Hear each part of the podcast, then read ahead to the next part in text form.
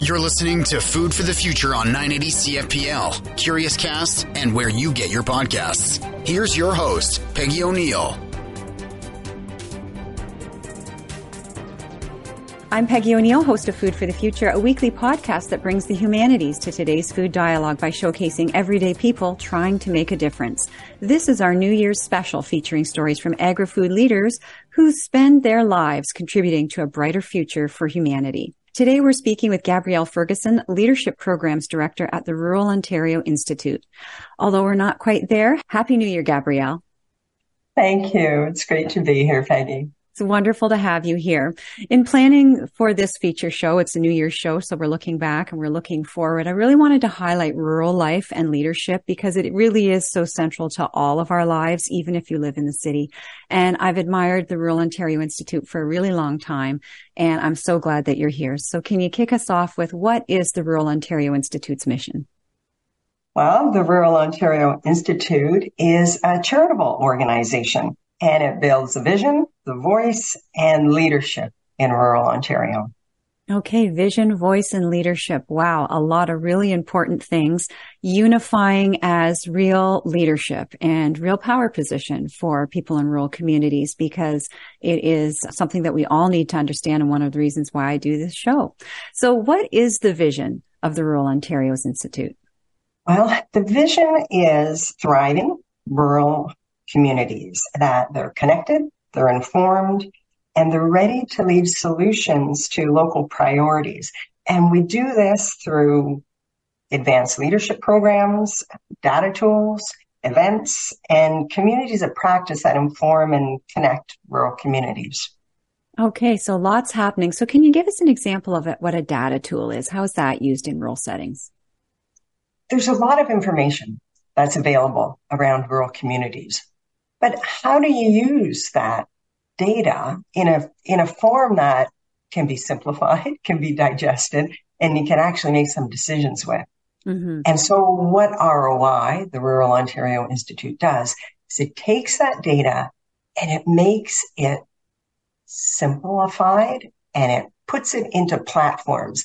And those platforms allow individuals like municipal councilors, let's say, or builders in a rural community look at the data and make decisions about housing, for example, or community well-being. So it's taking that data and putting it in a format that you can see it visually, you can ask questions of it, and you can make decisions in a community based on those, on that data. Good. So knowledge is really translated and therefore can be mobilized. Now you had mentioned that the Rural Ontario Institute clearly is provincial, but you had talked about like local action. Why is it important to understand the data locally? I guess it's each community has an opportunity to be what it is the people in that community want to be and what it is that that community needs we have some rural communities that have a tremendous influx of population. You know, they're growing because there's cities and there's people moving in and people looking for affordable housing, something like that. And we have other communities in which people are leaving mm-hmm. and they're reducing in size. And so understanding the nuances of a community and the data that reflects that community means that they can measure themselves either against a like community or against different communities and ask questions like, why is it that this is happening to our community? And where across the province, and for that matter, around the world, is there a community similar to ours that's doing something different or doing something the same? And should we be doing that or shouldn't we be doing that? And also, we've got something called a well-being index. That's never been done before, where you can measure year over year. How are we doing? Mm-hmm. Or community to community. How are we doing? How are we doing in things like environmental impact? How are we doing in things like youth retention? And being able to look at that from a rural standpoint and talk our language mm-hmm. and compare ourselves to each other just, just gives a lot of power in terms of the decisions that we can make. It's about how will we in our community with our makeup be the best we can be? What is it we can do to be vibrant? And that's what we wish for all of rural Ontario. Then let's get the numbers, do something with those numbers that mean we can act in a way that reflects the needs of the community. I think that's wonderful because you're right. Not everybody, even if it's a green bin program, something like that, not everybody's doing it at the same time. You can learn from other people's mistakes or you can share your successes. Absolutely wonderful. And Gabrielle, you had mentioned thriving, vibrant communities. Tell us more about that. I would say, uh, from my standpoint, there's three layers to it. There's the leadership layer that comes into it there is this data layer, which is about informing. And then there's connecting people. And so for me, all those three layers is what goes into making a community vibrant, making a community be able to thrive no matter what's being, what, what is hitting that community. It all starts with the individual. It all starts with that leadership piece. And it's about taking these individuals, providing the competence and the confidence to go and create, go and create in rural communities. I absolutely, I'm absolutely enchanted by what you said. Thank you so much for clearing that up because we think so many sometimes leadership, well, that's the person with the job title CEO. Leadership, oh, that's somebody, you know, who's, who's boss. And it's actually not. It's individuals with the courage to act and then your call to action, go create something. What a wonderful message for our New Year's Eve show. And it also um, highlights as well those things that are required in leadership rural people's voices is central not only to our conversation, but to mobilizing those dreams that we have.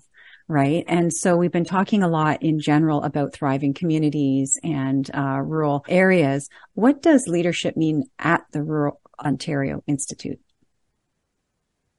You know, leadership is key to building rural resiliency.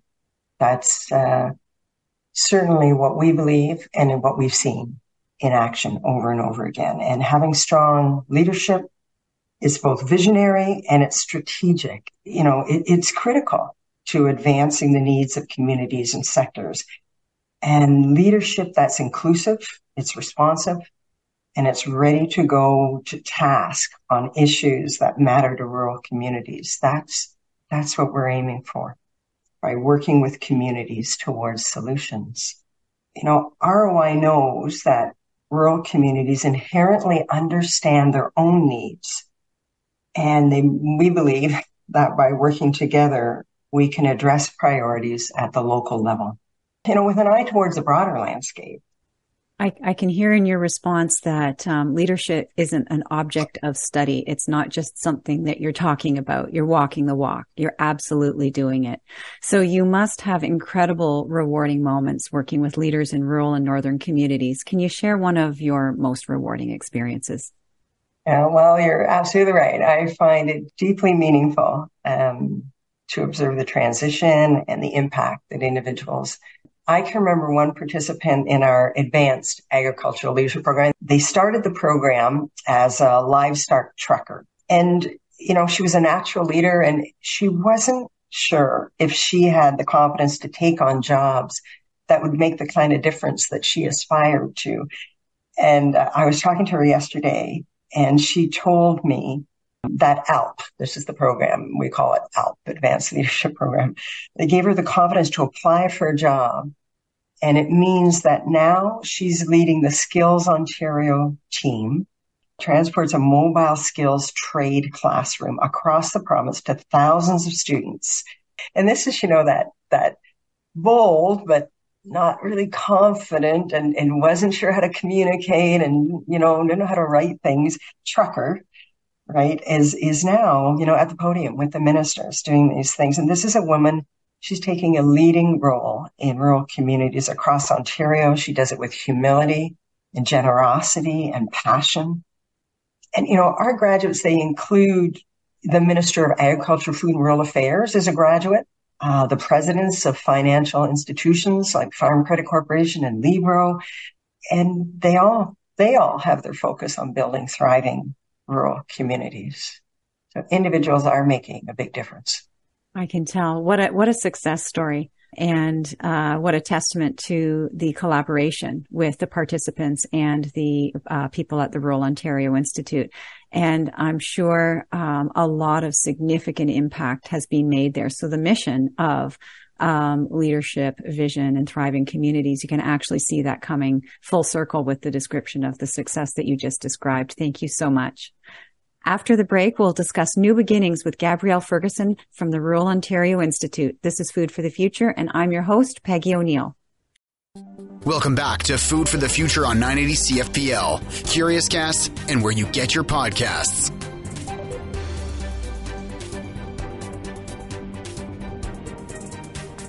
Welcome back. I'm your host, Peggy O'Neill. You're listening to Food for the Future. We're speaking with Gabrielle Ferguson, Rural Ontario Institute, about the social significance of rural life and new beginnings for our New Year's show. Gabrielle, this is not New Year's Eve, but it's the day before. It's our New Year's special show, and we're looking both back and ahead. What are some of the unique achievements in rural life in this past year? There has been a lot. 2023 has, has really been an interesting year, and it's been an incredibly fulsome year uh, many new beginnings for rural communities. Instead of after a long season of, you know, unpredictability and isolation actually coming out of, you know, coming the other side of the pandemic, we've seen a huge growth, a huge growth in civic participation, a renewed sense of vigor in rural people rising to take on new challenges. ALP, you know, the Advanced Ag Leadership Program, we've welcomed 22 ag sector leaders to the program this year and in our Rural Changemakers program. Uh, you know, that, that program's grown leaps and bounds and got incredibly dedicated and passionate group of rural, remote, indigenous young leaders. There's 34 of them. They're on a shared mission to give back to their rural communities. That's what they're doing. And, and our rural housing system this is just a phenomenal program. It's seen enormous growth. And then the rural community, I'd mentioned this earlier, rural community well-being and the eco footprint that we're working on. It's made tremendous inroads. These are the kinds of issues, projects that we see communities digging in. And it's like they're coming alive. They're saying, you know, we learned a lot of lessons in the last couple years and we're ready to act, ready to do something. And based on those statistics, it's not just uh, a comment they're ready to act, they are acting. Uh, food security, housing, environmental, uh, civic contribution, whatever that may be, run, leading a 4-H club, um, you know, working at the uh, agricultural fair, whatever it is, there's people showing up, wonderful successes in 2023. So then let me ask you this, Gabrielle, what are some of the most exciting opportunities for new beginnings in 2024? Actually 2024 is the 40th anniversary of the Advanced Agricultural Leadership Program for us. And, you know, this is 40 years of building top leaders in the ag sector. And, uh, you know, we build them, you know, in Ontario, they, they come in as leaders and we amplify that. And these are global leaders, right? So these are the people, you know, the head of Syngenta Seeds working out of Washington, DC. These are people on trade missions to Japan. These are, as I said, you know, the Minister of Agriculture Oh, we've got, you know, 133 different organizations with presidents and uh, general managers, executive directors working in there, and you know over 500 uh, alumni in that program that we're going to be celebrating this year. And these leaders they've shaped the ag industry. We're going to be celebrating that in 2024, and um, you know. Our goal, of course, is to to motivate the next 40 years. That's going to happen. It's just as relevant when we think back in 1984 what was it that the ag sector needed? What was it that rural communities needed? Man, it is at, they needed leaders. There was change, high interest rates, all these different things were happening. Let's zoom forward to 2024. What is it that's happening? Yeah. oh man, it's, it's like, yes, this is what's needed. This is what's happening. And oh man, I realize we say now more than ever so much, but I'm telling you, the opportunities for Ontario for rural communities are absolutely outstanding. Rural is and has always been the backbone of collaborative innovation. It mm-hmm. just is. And in 2024, we have exceptional opportunities and rural is where the space and experience and resources can be used, used to amplify energy innovation, food technology, biodiversity, currency, and social good. And that's just to name a few, right? Rural people, rural people can be ambassadors, inviting urban cousins to imagine how a circular infrastructure could increase equity. Wow. Yeah. Well said. I, I love that. Rural people could be ambassadors for our urban cousins to strengthen and expand equity. You didn't say it quite that way, but the, that's the message.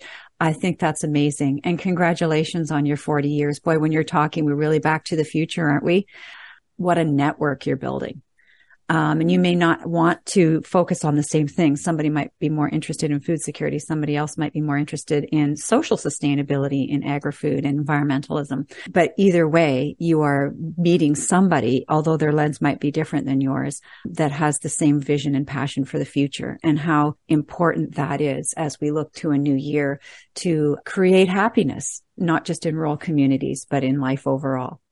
Absolutely. And it is about that it is about the diversity within those programs. Mm-hmm. And that diversity, that's where the ideas are. Seeing and yeah. meeting and talking to people who don't have your worldview, um, mm-hmm. who see things differently. And that is as much new horizons as any new data or any new things, you know, being published at the university, which is really important. But, you know, that different worldview and what that means in shaping your own, I, I think that's fantastic. Gabrielle, on this show, we try to bring the humanities to today's food dialogue, and that includes leadership, right? Because we're dealing with people. It's a human science leadership, a human science, a human art, whichever way you want to look at it. How can we all lead to make 2024 a happy, fulfilling year in agri-food?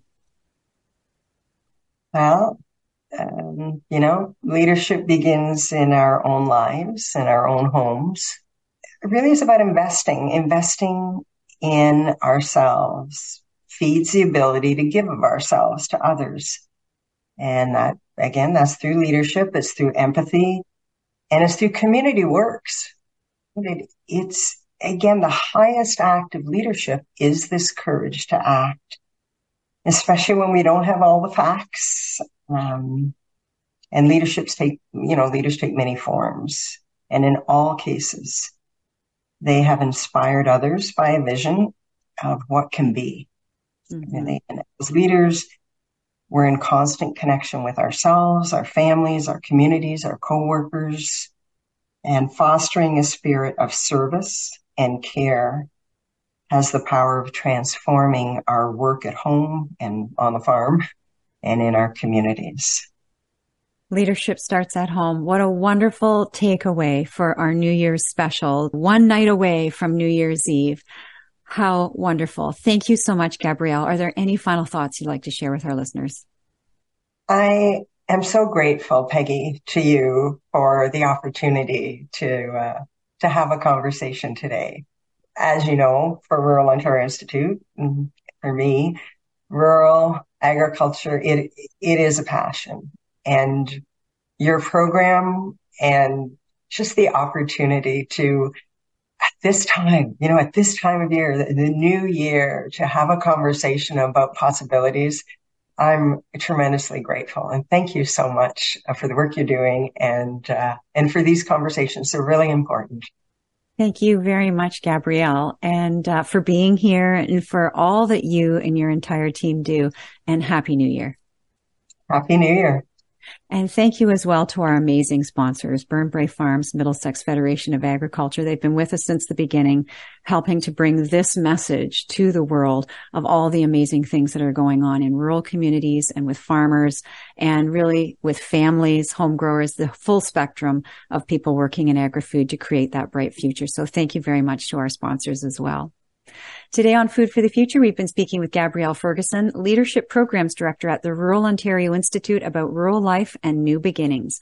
Each week, to keep leadership growing together in agri-food, we leave you and your family or friends with something to talk about or something to do. Something to talk about, what can you do to strengthen rural communities? Something to do, visit Rural Ontario Institute to learn more about one team's local leadership for global encouragement. Next week on the show, we return to the monthly series, Food for Thought. We'll hear big ideas from father and daughter, Dan and Emily Murphy, about working together in farmers markets. Don't miss a show. Subscribe on Curiouscast and all other major podcast platforms. I'm your host, Peggy O'Neill, and you've been listening to the weekly show, Food for the Future. Thank you to our Platinum Elite Level sponsor, Burnbrae Farms. Eggs for Life. Food for the Future with Peggy O'Neill airs every Saturday on 980 CFPL, Curiouscast, and where you get your podcasts.